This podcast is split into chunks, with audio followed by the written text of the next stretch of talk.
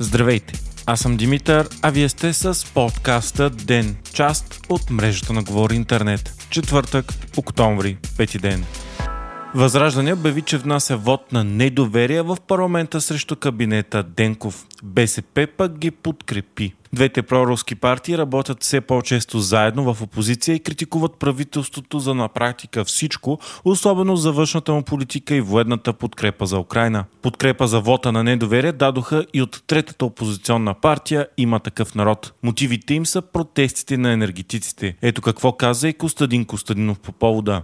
Утре, най-късно в петък, вотът на недоверие ще бъде внесен заради цялостната политика на правителството в сектор енергетика и унищожаването на българската въглищна индустрия. Истината е, че този проблем се случва заради правителството. Това е истината. И ние няма как да не реагираме в тази ситуация. И вие сами виждате за какво става въпрос. България ще бъде превърната от износител във вносител на електроенергия. Имаме много сериозна заплаха от режим на тока. Ние нямаме енергийна стратегия, но в някои документи е записано, че това не бива да ни притеснява, защото така или иначе населението на държавата намалява. Вие разбирате ли какво прави правителството? То ни казва така и така ние ще измрем и заради това нямаме нужда от ток. А пък ако случайно имаме, ще внасяме. Каква ще е цената? Откъде ще внасяме? Това въобще тях не ги интересува. Те са на принципа на Луи 15, следнени по топ, ама след Луи 15 идва Френската революция. Междувременно лидерът на ГЕРБ Бойко Борисов обяви, че ще подкрепи партньорите си в управлението ППДБ в парламента и партията му няма да гласува недоверие. Така шансът вотът да мине е много малък, особено като си има предвид, че и ДПС подкрепя кабинета. Борисов обаче не пропусна случая да критикува правителството пред журналистите, като според него много министри не си вършили работата. Ние започнах с спорта. Какво се е случило в спорта? Къде са инфраструктурните проекти в спорта? И така мога да изборя още 7-8 министерства. Парите в държавата свършват. Факта, че чух от академик Денков, когато сега всека вечер съм в някой град, хората ме питат, какво стана с големите инфраструктурни проекти? Кое строите в момента, господин Борисов, участвайки в сглобката? И аз мълча. Да, аз какво да им кажа? Много са готини министрите, ма нищо не се случва.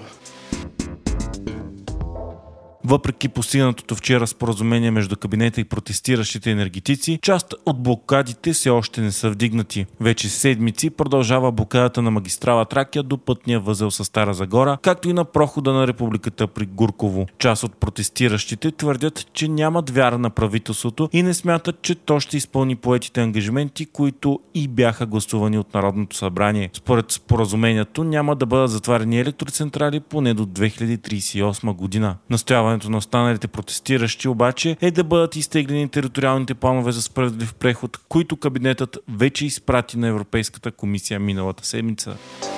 Прокуратурата прекрати разследването срещу Кирил Петков за гражданството му. Казусът е още от 2021 година, когато Петков бе служебен министър от правителството на Румен Радев. Малко по-късно обаче стана ясно, че когато е поел поста, той е имал двойно гражданство, което е незаконно за поста министър. Петков още преди това е подел процедура за отказване от канадското си гражданство, но тя не е била завършена преди той да стане министър. Това бе използвано за атака от други политически сили срещу него, особено когато Петков създаваше с Асен Василев партия „Продължаваме промяната“. По-късно Конституционният съд се произнесе, че указът, с който Румен Радев е назначил Петков за министър, е противоконституционен. Юристи обаче коментираха, че въпреки, че в действителност има нарушение, то е административно и не подлежи на подвеждане под наказателна отговорност. Производството по казуса започна едва тази пролет от тогавашния главен прокурор Иван Гешев, но сега прокуратурата също е преценила, че Петков не е извършил престъпление и спира делото.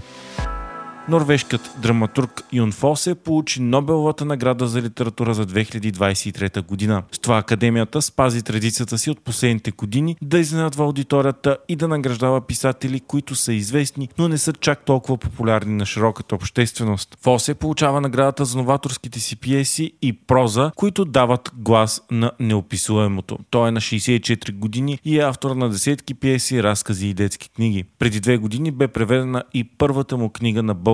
Фосе смесва норвежките и местни корени на езика с артистични техники на модернизма, пише Кралската шведска академия. Той използва по-слабо застъпената от двете форми на норвежки език Ню Нориш.